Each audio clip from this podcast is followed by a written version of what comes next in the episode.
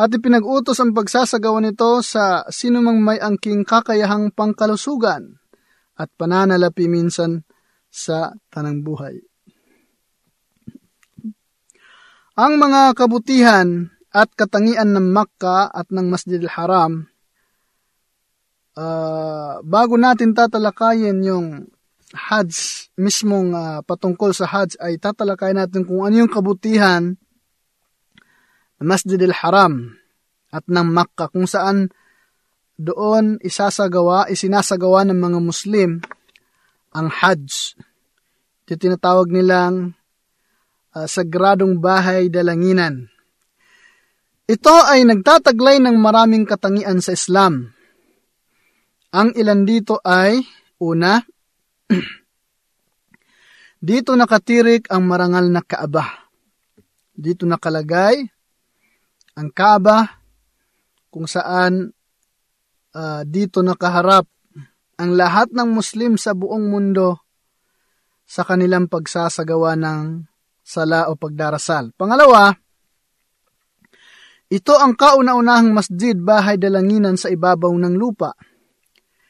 Pangatlo, dinaragdagan ng maraming ulit ang gantimpala ng pagdarasal o sala sa lugar na ito. Pang-apat, ito ay sagradong puok ng Allah at kanang sugo sallallahu alaihi wasallam.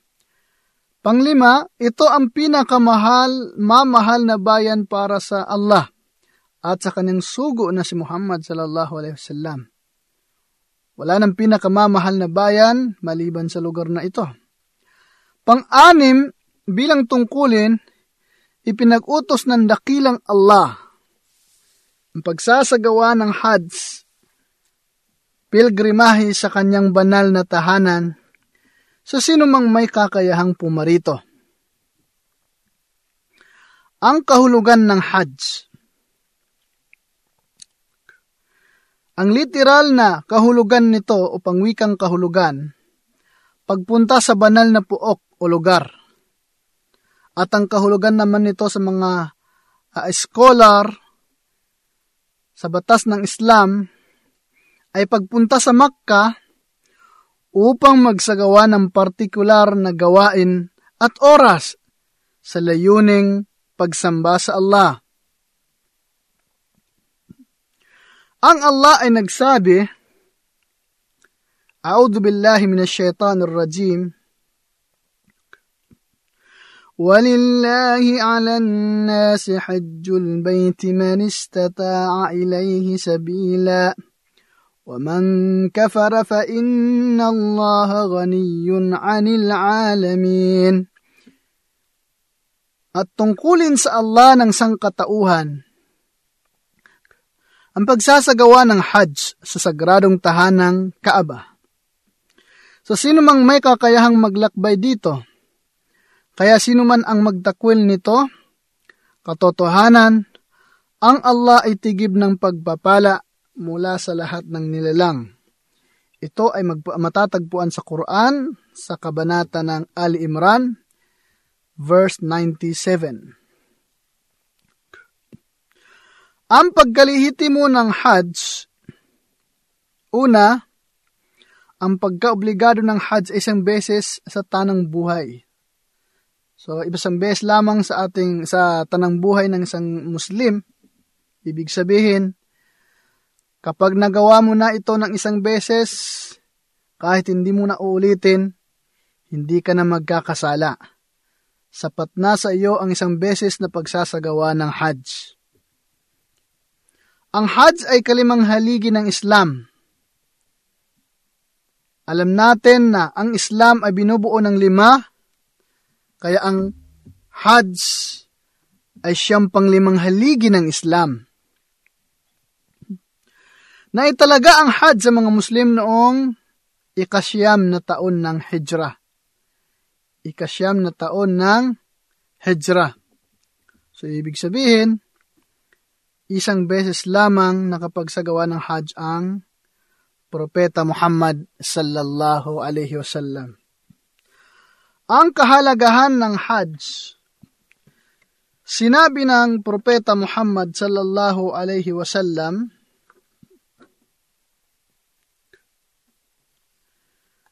Qala sallallahu alaihi wasallam Man hajja falam yarfus walam yafsuq raja'a ka yawm waladathu ummuhu rawahu muslim.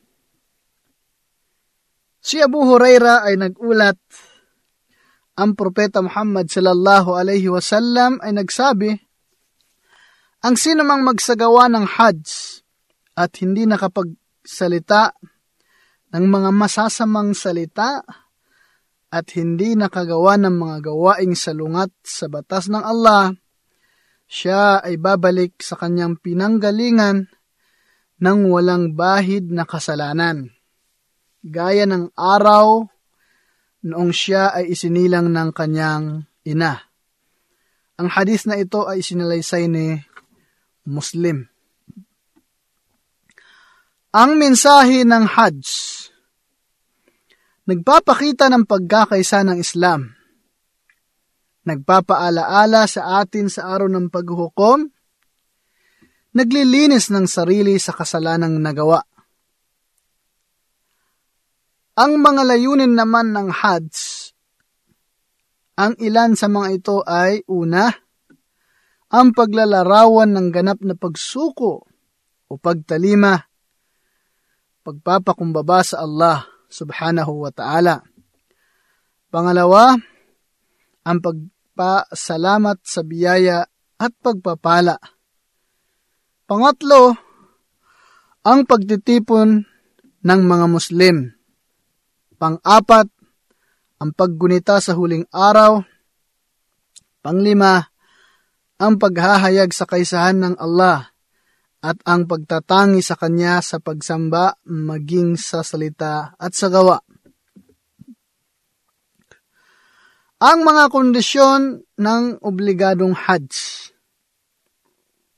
So ang pana, uh, sa, sa pananampalatayang Islam, ang Hajj ay may mga kondisyon. Unang kondisyon, Islam. Ibig sabihin, sa taong magsasagawa ng Hajj, kailangan Muslim siya. Sapagkat kapag nagsagawa ng Hajj ang hindi Muslim, kung sakali, hindi rin tatanggapin ng Allah ang kanyang Hajj. Pangalawa, may sariling pag-iisip o nasa tamang pag-iisip. Hindi siya baliw at siya inat sa tamang pag-iisip. Pangatlo, nasa hustong gulang o nasa wastong gulang. Pang-apat, may kakayahang magsagawa ng Hajj. Panglima, malaya o hindi siya alipin. Sapagkat ang alipin ay hindi obligado sa kanya ang pagsasagawa ng Hajj.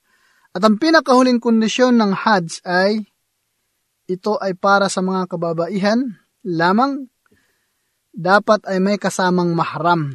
Ibig sabihin ng masram, mahram ay ang kanyang asawa o kaya ay ang mga malalapit na kamag-anak na hindi pwedeng mag-asawa sa kanya. At kailangan ay may kakayahang ipagtatanggol siya. Yun ang kahulugan ng mahram. Ang mga haligi ng uh, Hajj o Arkan, ito ay binubuo ng apat na haligi. Una, ihram Mamaya mama, malalaman natin kung ano ang kahulugan ng ihram. Pangalawang haligi ng Hajj ay tawaful ifada. Pangatlong haligi, as-sa'i. Pang-apat ay pagpanatili o pananatili sa Arafah. Yung uh, yung sa'i ibig sabihin noon ay yung uh, paba yung pagpunta yung uh, pagtawaf o pabalik-balik na pagpunta sa pagitan ng Safa at ng Marwa. So, yun ang sa'i. Pupunta ka sa Safa, manggagaling ka ng Safa papuntang Marwa, at ikaw ay magsisimula ng Safa at magtatapos ng Marwa. So, yun ang mga haligi ng Hajj. Ngayon, sa mga haligi ng Hajj, ito ay napakahalaga sapagkat kahit isa lamang sa apat na ito ang hindi mo nagawa, hindi tanggap ang Hajj mo at kailangan mong mag-Hajj sa susunod na taon. Ganon kahalaga ang haligi ng Hajj. Ang mga obligado ng Hajj o wajibat. Una, pag-ihram sa mikat o pagsasagawa ng ihram sa mikat. Ito yung himpilan kung, sa, kung saan doon isasagawa yung ihram. Pangalawa, pananatili sa Arafah hanggang paglubog ng araw.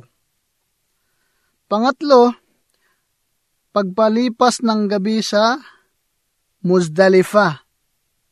Pang-apat, pagtulog sa Mina. Panglima, pagbabato sa Jamarat. Pang-anim, pag-ahit o pagputol ng buhok. At pangpitong obligado sa Hajj ay tawaf al-wida o pamamaalam na tawaf. Tawaf na pamamaalam. So, kaibahan ng haligi at obligado, kapag may naiwang ka o kapag meron kang hindi nagawang uh, uh, bagay o isa man sa mga obligado ng Hajj, ay may kabayaran lamang. Gagawin mo yung kabayaran at tanggap ang yung Hajj. Mga uri ng Hajj. Una, Unang uri ng Hajj ay ifrad. Ang kahulugan ng ifrad ay pagsasagawa ng Hajj lamang. So, Hajj lamang ang isinasagawa mo. At ang layunin ay magsasagawa ng tanging Hajj lamang. Isa ito sa uri ng Hajj. Ang pangalawang uri ay kiran. At ang kahulugan ng kiran ay pagsasagawa ng Hajj kung saan pinagsasabay mo ang Hajj at ang Umrah. Na ang layunin ay magsagawa ng Hajj at Umrah ng sabay, tatandaan ninyo, sabay, at sapat na ang pagsasagawa ng isang tawaf at isang sa'i. Ang tawaf ay yun yung pitong ikot, pitong uh, uh, ulit na pag-ikot sa Kaaba. Pangatlong uri ng Hajj ay tamatto. Ito ang pagsasagawa ng Hajj na pinagsasama ang Hajj at ang Umrah. Which is, hindi sila magkasabay. Subalit, pinagsasama mo sila sa isang paglalakbay lamang. Isang panahon lamang hindi katulad nung kiran na talagang magkasabay sa layunin. Ang tamatto ay pinagsama ang Hajj at ang Umrah. Ang pinakamainam na uri ng Hajj ay ang tamatto. Ito yung pagsasagawa ng Umrah sa buwan ng Hajj hanggang sa matapos ito sa ikawalo ng buwan ng Zulhijjah. Magsasagawa ng ihram pagpasok sa katayuan ng Hajj upang magsagawa ng Hajj. Kanina nababanggit natin ang katagang ihram. At ang, at ang kahulugan ng ihram ay ang layunin sa pagpasok sa katayuan ng Hajj. At yung taong nagsasagawa naman ng ihram ay tinatawag sa wikang Arabic na muhrim. Yun yung tawag sa tao na nasa katayuan ng ihram. Mga bagay na ipinagbabawal habang nasa katayuan ng ihram. Ipinagbabawal habang nasa katayuan ng ihram. Una, pagputol o pag-ahit ng buhok. Pagputol o pagputol o pag-ahit ng uh, buhok. Sa ulo at sa alinmang bahagi ng katawan. Subalit walang masama kung kakamutin ng marahan ang ulo kapag kailangan. Pangalawang ipinagbabawal habang nasa katayuan ng ihram ay pagputol ng kuko Subalit kung may nalaglag dito ng hindi sinadya o nakakasakit ay walang masama na alisin ito. Pangatlo, ang pakikipagtalik o ang anumang gawaing maaring mauwi sa pakikipagtalik. Gaya ng pagpapakasal, ang pagtingin ng may pagnanasa, ang paghipo, ang paghalik, at iba pa. Pang-apat, ang paggamit ng pabango maging sa kanyang katawan o sa damit. Subalit wala namang masama sa mga natitirang amoy nito na nasa katawan ng ipahid niya ito bago ang pagpasok sa kalagayan ng ihram. Ngunit kung ito ay naipahid sa damit, kailangan itong labhan. Panglima, o ikalima, ang pagpaslang ng mailap na hayop o ang ipagtabuyan ito at gayon din ang pakikipagtulungan dito sa loob ng mga hangganan ng Makkah, sa boundary ng Makkah. Ika-anim, ang pagputol ng alinmang, alinmang kahoy sa Makkah at gayon din ang mga masaganang halamanan nito na kusang tumubo at hindi itinanim ng tao Ikapito, ang mamulot ng mga nawawalang bagay tulad ng pera, ginto at iba pa sa sagradong bayan na ito maliban sa paghahangad na may balik ito sa may-ari. Ikawalo, ang mamanhikan sa mga kababaihan at makipagkasundo sa kanila ng kasal, maging para sa kanyang sarili o sa iba. At gayon din ang pakikipagtalik at pagyakap ng may pagnanasa. Batay sa hadith na naiulat ni Usman, kalugdan nawa siya ng Allah, ang propeta Muhammad sallallahu alaihi wasallam ay nagsabi, hindi ipinahihintulot sa nakasuot ng ihram, umra o hajj, ang makipagkasundo ng kasal o ipagkakasundo siya sa kasal at ni mamamanhikan. Isinalaysay ni Muslim. Ikasyam, ang pagsuot ng guwantes para sa mga kababaihan sa kanyang mga kamay at magtakip ng kanyang mukha sa pamamagitan ng niqab, pantakip sa mukha. Maliban kapag siya ay nasa harap ng mga kalalakihan na hindi niya mahram Magkagayon, dapat niyang takpan ang kanyang mukha sa pamamagitan ng talukbong o mga katulad nito, gaya ng ginagawa niya sa oras na hindi siya naka-ihram. Ikasampo, ang magtakip sa ulo para sa mga kalalakihan. Sa pamamagitan ng kasuotang ihram o katulad nito na sumasayad sa ulo tulad ng kufiya, shimag, o gutra, ito yung mga ginagamit ng mga Arabo, at turbante.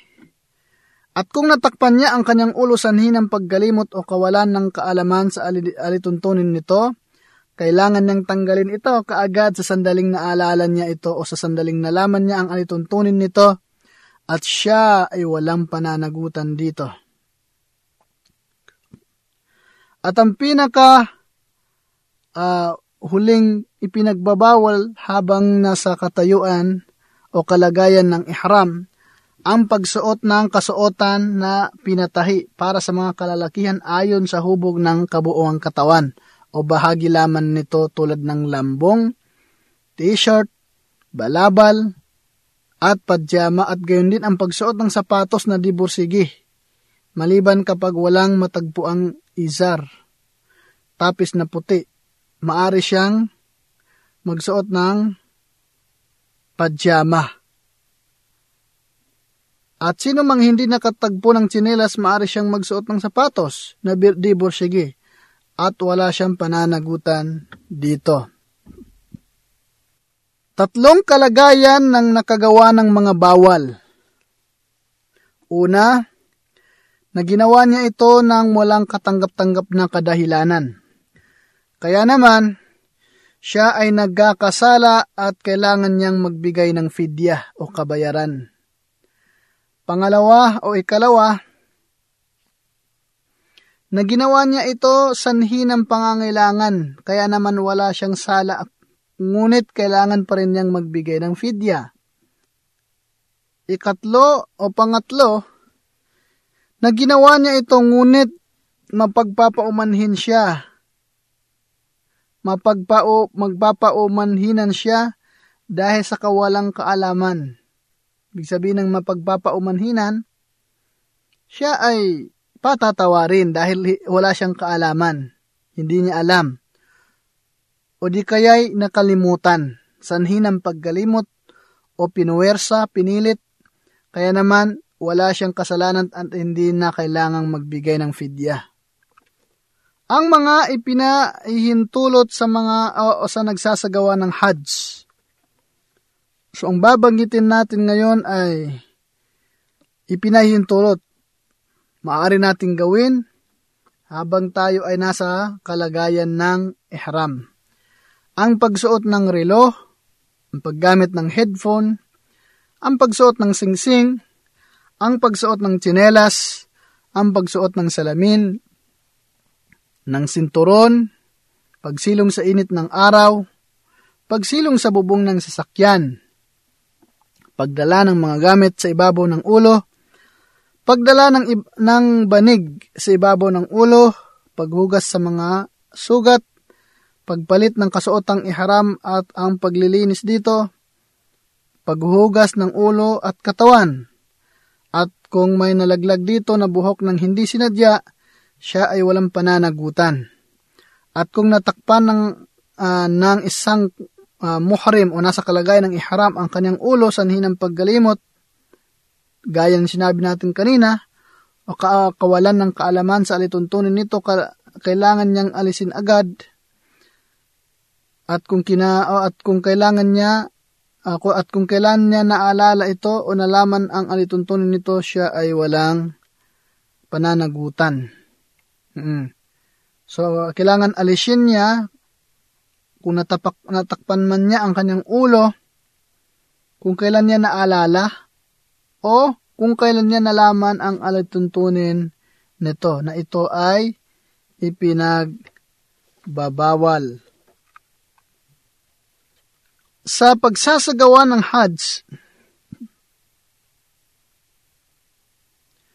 meron tayong tinatawag na tahallul awal. Nangyayari kung ang dalawa sa tatlong sumusunod ay nagawa. Ito ang pagbato sa jamarat o pag-ahit o pagputol ng buhok, tawaf, o pag-ikot sa kaaba. Sa ilalim ng mga kondisyon o sumusunod na kondisyon, layunin, kaalaman, pagtanto. Nabanggit natin kanina yung uh, katayuan o kalagayan ng taong nakagawa ng bawal. So, ang karaniwang kabayaran ay pag-ayuno ng tatlong araw o pagpapakain o pagpakain ng anim na mahihirap ng uh, kalahating sa.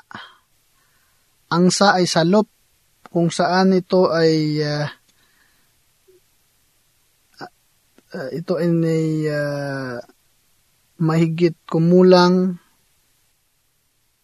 isa at kalahating kilo. So ang kalahating sa ay mahigit kumulang isa at kalahating kilo kung uh, sa bigas. O ang pangatlong karaniwang kabayaran ay paggatay ng tupa o nusok. Ang pag sa sakripisyo, uh, sinasakripisyong hayop ay obligado kung ang tao ay hindi nanggaling ng Makkah. Ito ay isang tupa o kamelyo o baka.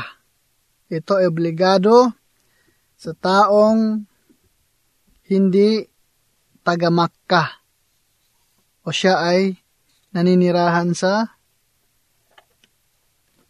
ilal uh, sa lugar ng Makkah.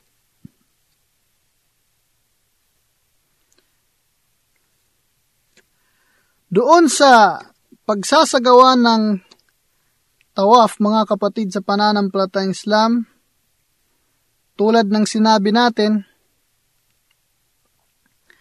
ang ibig sabihin ng tawaf ay paglibot sa Kaaba ng pitong ulit. Magsisimula ka sa tapat ng Hajarul Aswad o sa Blackstone at bago ka magsimula habang ikaw ay nakatapat sa Blackstone o Hajarul Aswad itataas mo ang iyong kanang kamay kung hindi mo naaabot ang Blackstone. At mas mainam na kung ito ay naaabot, hahalikan o hindi mo kayang halikan, hahaplusan mo ng kamay mo, ihahaplos mo ang kanang kamay at hahalikan mo yung kamay mo, o kung hindi mo maabot, ay itataas mo ang kanang kamay at sasabihin mo o banggitin mo ang Allahu Akbar. So ito ay pitong ikot, pitong ulit na paglibot sa Kaaba at bawat tapat mo sa Hajar al-Aswad o sa Blackstone, itataas mo ang kanang kamay at bibigkasin ang Allahu Akbar. Bibigkasin ang Allahu Akbar. Habang nagsasagawa ng tawaf ang isang uh, taong nagsasagawa ng Hajj, sa pagsasagawa ng tawaf ay walang takdang dua o panalangin. Walang takdang dua o panalangin, ibig sabihin, malaya ang bawat isa na manalangin. Kung ano yung alam niyang panalangin, dua, wikang Arabic man o sa kanyang uh, lingwahe o wika, pwede siyang manalangin. At kapag dumating sa Ruknul Yamani, ito ay isang kanto ng Kaaba, ay hihipuin iyon ng kanang kamay kung magagawa at magsasabi ng Bismillah, Wallahu Akbar, ngunit hindi hahalikan ang kamay kung hindi iyon magawang hipuin, hindi tulad nung sa Blackstone. Magpapatuloy na lamang ang paglalakad at hindi na ituturo iyon ng kana, kanang kamay. At hindi rin magsasabi ng Allahu Akbar. Sinabi natin kanina sa Blackstone, magsasabi siya ng Allahu Akbar. Subalit doon sa unang kanto, yung Ruknul Yamani, hindi na siya kailangang magsabi ng Allahu Akbar.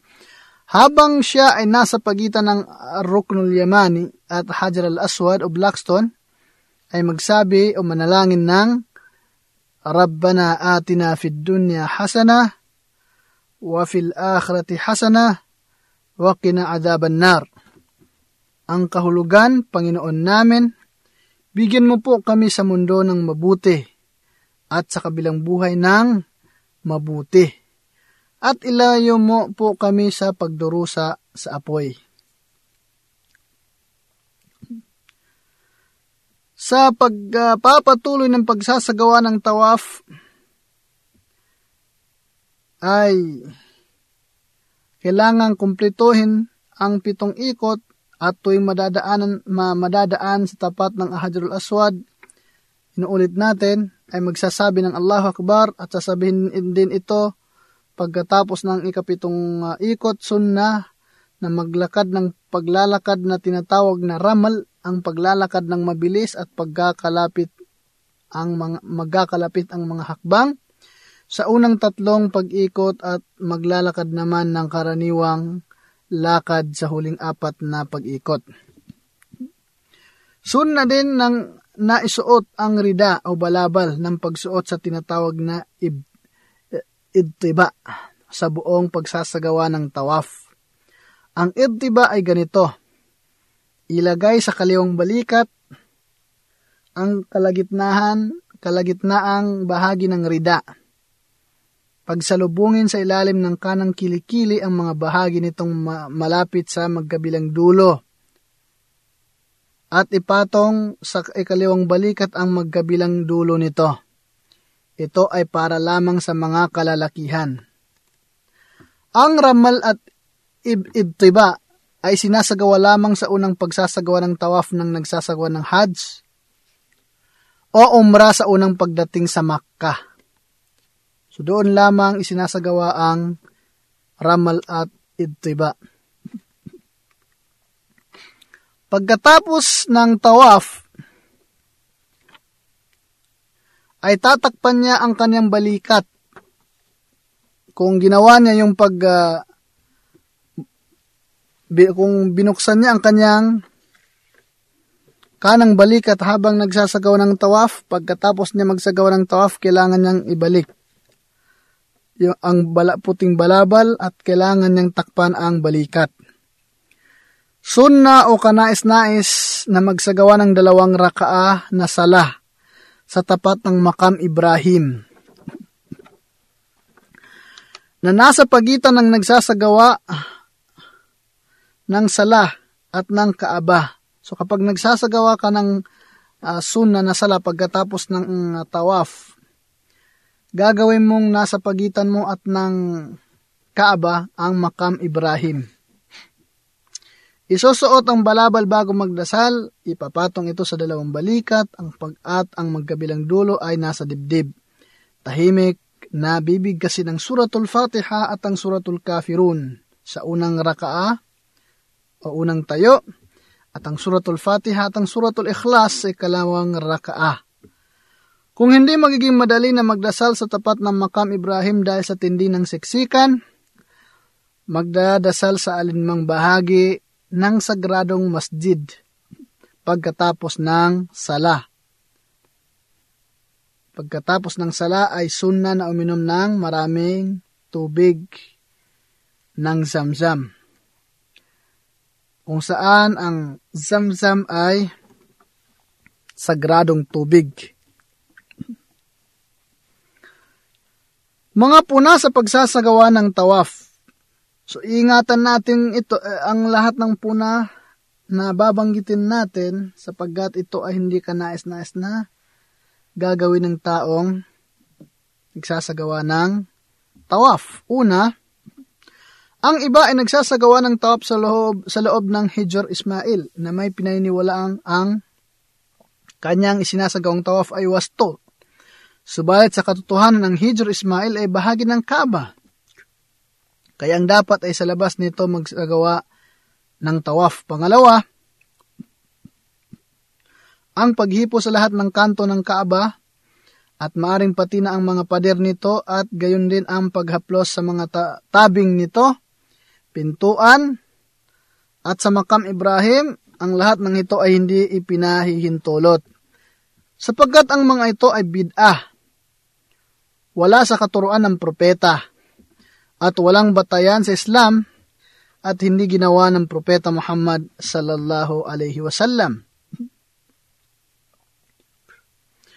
Pangatlo, ang pagkikipagsiksikan ng mga kababaihan sa mga kalalakihan habang nagsasagawa sila ng tawaf lalong-lalo na sa may Hajar al-Aswad at sa Makam Ibrahim. Kaya ang dapat ay lumayo-layo sila rito. Tungkol naman sa sa'i na sinabi nating paglalakad ng pabalik-balik sa pagitan ng Safa at Marwa, ay pagkatapos uminom ng zamzam ay pupunta sa mas'a o sa uh, yung yung daanan, yung daang nag-uugnay sa Safa at Marwa. Dadako muna sa Safa at, at kapag malapit na roon ay bibigkasin ng inna Safa wal Marwa min sya'airillah. Ang kahulugan, tunay na ang Safa at ang Marwa ay kabilang sa mga tanda ng Allah. Aakyat sa Safa hanggang sa makita ang Kaaba. Haharap doon at iangat ang mga kamay na ang mga palad ay nakaharap sa mukha. Magpupuri sa Allah at manalangin ng anumang nais ipanalangin o gaya ng panalangin ito, La ilaha illallah, Wallahu akbar, La ilaha illallah wahdah, la sharika lah, lahul mulku wa lahul hamd, yuhyi wa yumit, wa huwa ala kulli shay'in qadir. La ilaha illallah wahdah, anjaza wa'dah, wa nasara abdah, wa hazama al-ahzaba wahdah. Ang kahulugan, walang tunay na Diyos maliban sa Allah, ang Allah ay pinakadakila. Walang tunay na Diyos maliban sa Allah, tanging siya lamang, wala siyang katambal. Ukol sa kanya ang paghahari at ukol sa kanya ang papuri. Nagbibigay buhay siya at bumabawi. Siya ang buhay, siya ay may kapangyarihan sa lahat ng bagay. Walang tunay na Diyos maliban sa Allah, tanging siya lamang, tunay niya, tinupad niya ang kanyang pangako, pinagtagumpay niya ang kanyang lingkod at mag-isa niyang ginapi ang mga magkakampi laban sa Islam. Manalangin pa ng mahaba, uulitin ng tatlong ulit ang lahat ng iyon at manalangin siya sa mga pagitan nito ng anumang nais niyang ipanalangin. At kung ginawa niya ito ng mas mababa kaysa rito, wala namang masama at huwag siyang uh, magtataas ng kanyang uh, mga kamay maliban kung nananalangin siya at pagkatapos nun ay maglalakad pababa patungo, patungo ng marwa habang nananalangin ng anumang panalangin nais niya na nais niya para sa kanyang sarili at kanyang mag-anak at mga Muslim. Pagdating sa palatandaan ng kulay berde, kanais-nais na maglakad ng mabilis para sa mga kalalakihan lamang, sa abot ng makakaya hanggang sa dumating sa kabilang palatandaang berde. Sa kondisyon na walang sinumang pipinsalain. Pagdating sa paanan ng marwa ay aakyatin ito, aharap sa kinaroon ng kaaba, iangat ang mga kamay at bibigasin ang binigas sa safa. Kung ano yung biniggas sa safa, tulad ng yung binag, bin, biniggas natin kanina o binanggit, yun din ang bibigasin niya sa marwa. Pagkatapos nito ay natapos na ang isang shout o uh, ibig sabihin ay isang ikot o uh, isang pagpunta sa Safa galing ng Marwa o sa Marwa galing ng Safa. Sa kabuang pitong shout, matapos manalangin ay bababa sa Marwa. So tulad ng sinabi natin, pitong ulit yung papuntang yung pabalik-balik na paglalakad sa pagitan ng Safa at Marwa. Pagkatapos niya bumaba, magtutungo siya sa Safa at gagawin ang tulad na ginawa sa unang shout. Sunna na damihan ang panalangin habang nagsasagawa ng sa'i. Tungkol naman sa pag, uh, pagpapagupit o pag-ahit, Matapos na is, may sagawa ang sai ay maari nang ipagupit o ipaahit ang buhok. At ang babae ay magpuputol o magpapaputol ng kanyang buhok ng isang pulgada. Ito ay katumbas ng dulo ng mga daliri at magsuot na ng pangkaraniwang damit. So, ang isang pulgada mula sa dulo ng kanyang mga buhok, buhok ng babae. So, kapag ang lalaki, natapos na niya ang pag-ahit at pagpapagupit, magsuot na ng pangkaraniwang damit. Dito nagtatapos ang mga gawain ng uh, ano, gawaing umra o sa uh, sa Hajj kapag natapos niya yung pagsasagawa ng sa'i. So, ngayon ay paliwanag na natin ang tinatawag na tawaf at sa'i at tungkol sa pagpapagupit o pag-ahit. Ngayon dadako naman tayo sa pagpapaliwanag tungkol sa umrah. Pagsasagawa ng umrah.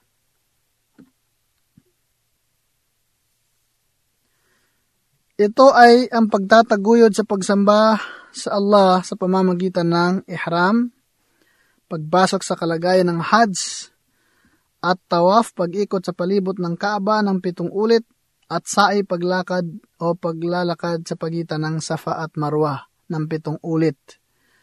At pagkatapos ay ang pag-ahit o pagputol ng buhok. So yun lamang ang ginagawa sa umrah. Mas marami ang ginagawa pag sa Hajj. Tulad ng mga nabanggit natin kanina, kailangan pa natin manatili sa Mina, pupunta tayo sa Arafah, sa Muzdalipa, kung saan nabanggit natin doon sa mga uh, haligi at mga obligado ng Hajj. Ngayon, ang pagsasagawa ng umrah ay napakadali lamang pagsasagawa ng umrah ay napakadali, napakadali lamang. Magsasagawa ka ng ihram mula sa miqat. Pagdating mo sa Makkah, magsasagawa ka ng tawaf. Pagkatapos mo magsagawa ng tawaf, pupunta ka sa uh, Mas'a o doon sa Safa at sa Marwa.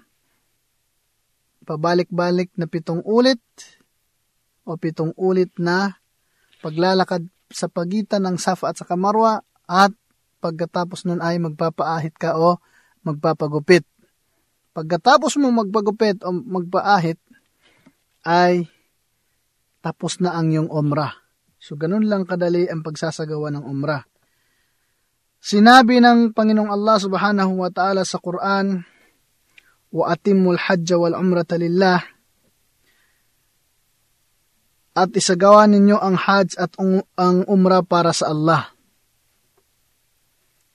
Kaya ang umrah ay isa rin ito sa tungkulin ng bawat lalaki at babaeng Muslim ng isang beses lamang sa tanang buhay.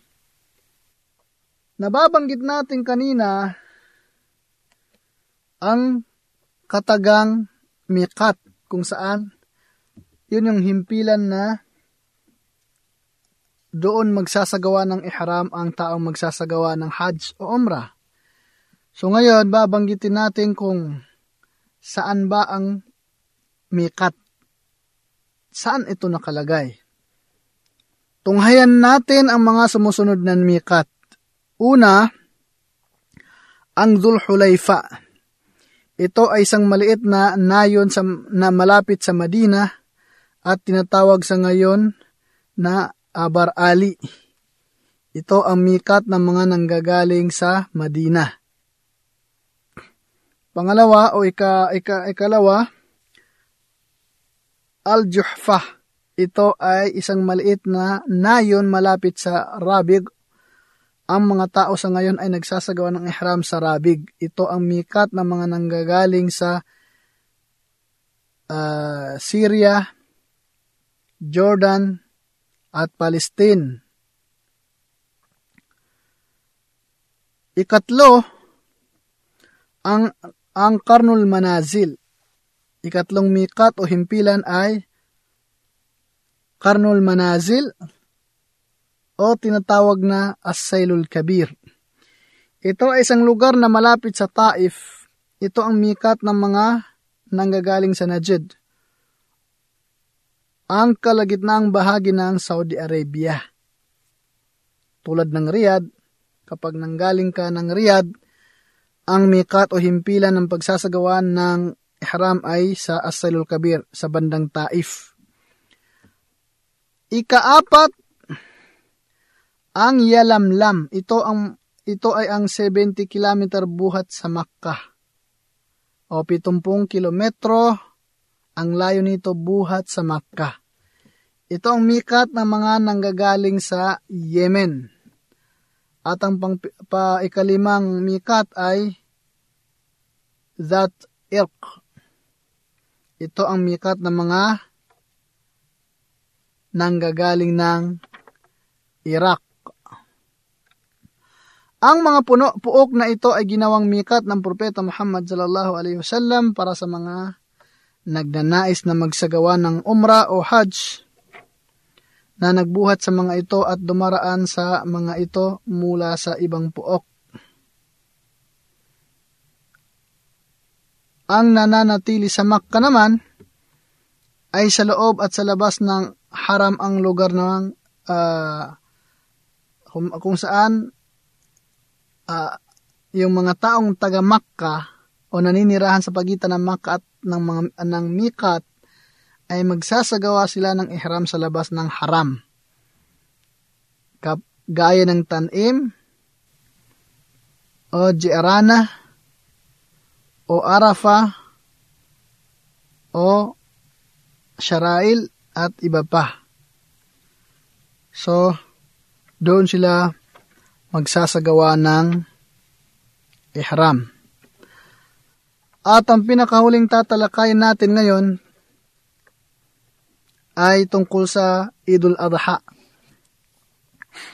Ito ang siyang ikalawang id ng mga Muslim at ito ay dumarating sa ikasampung araw sa buwan ng Zulhijjah, ang ikalabing dalawang buwan sa Islamikong kalendaryo. At katotohanan, tinipon nito ang maraming kabutihan ang ilan dito ay, una, ito ang pinakamainam sa mga araw ng taon. Sa makatuwid, ang pinakamainam sa mga araw ng taon ay ang unang sampung araw ng buwan ng Zulhijjah. Batay sa sinabi ng Propeta Muhammad sallallahu alaihi wasallam, walang mga araw na ang mabuting gawa rito ay higit na kaaya-aya sa paningin ng Allah kaysa sampung araw na ito. Sila ay nagsabi at maging ang jihad sa landas ng Allah, siya ay nagsabi at maging ang pagpupunagi o jihad sa landas ng Allah, maliban sa lalaki na humayo sa kanyang sarili at yaman, at pagkatapos ay walang nakabalik dito ng kahit bahagya. Al-Bukhari at At-Tirmidhi. Ikalawa, ito ang araw na tinaguri ang Al-Hajjul Akbar, ang dakilang piligrimahe. Naririto ang pinakadakila sa mga gawain ng Hajj ang pinakamahalaga at pinakamarangal tulad ng at tawaf, pag-ikot sa palibot ng Kaaba, paggatin ng hadi, hayop na inialay bilang handog, at ang pagbato sa Jamaratul Aqaba, ang pinakamalaking sa mga Jamarat. Ipinag-utos sa araw ng Idul Adha sa mga hindi nagsasagawa ng Hajj ang lahat ng ipinag-utos na kaaya-ayang gawain sa pinagpalang araw ng Idul Fitr. Kung matatandaan natin, ang Idul Fitr na talaki natin sa uh, usaping may kinalaman sa pag sa ayon sa buwan ng Ramadan. So kung ano yung eh, itinagubilin, ipinag-uutos sa atin ay ganun din sa Idul Adha. Gaya ng pagdiriwang ng mga Muslim sa araw na ito at itinatagubilin din sa araw na ito ang pagdarasal ng Salatul Eid pagpapalaganap ng kaligayahan at pagsasaya sa buong pamilya. Pagpupuri at pagdakila sa Allah sa gabi ng Eid at sa paglabas patungo sa Salatul Eid. At ang naibang katangian ng Idul Adha na kaayang, ay, na kaayang, kaayang pag-aalay ng Udhiya bilang isang paraang mapalapit sa habag at biyaya ng Allah.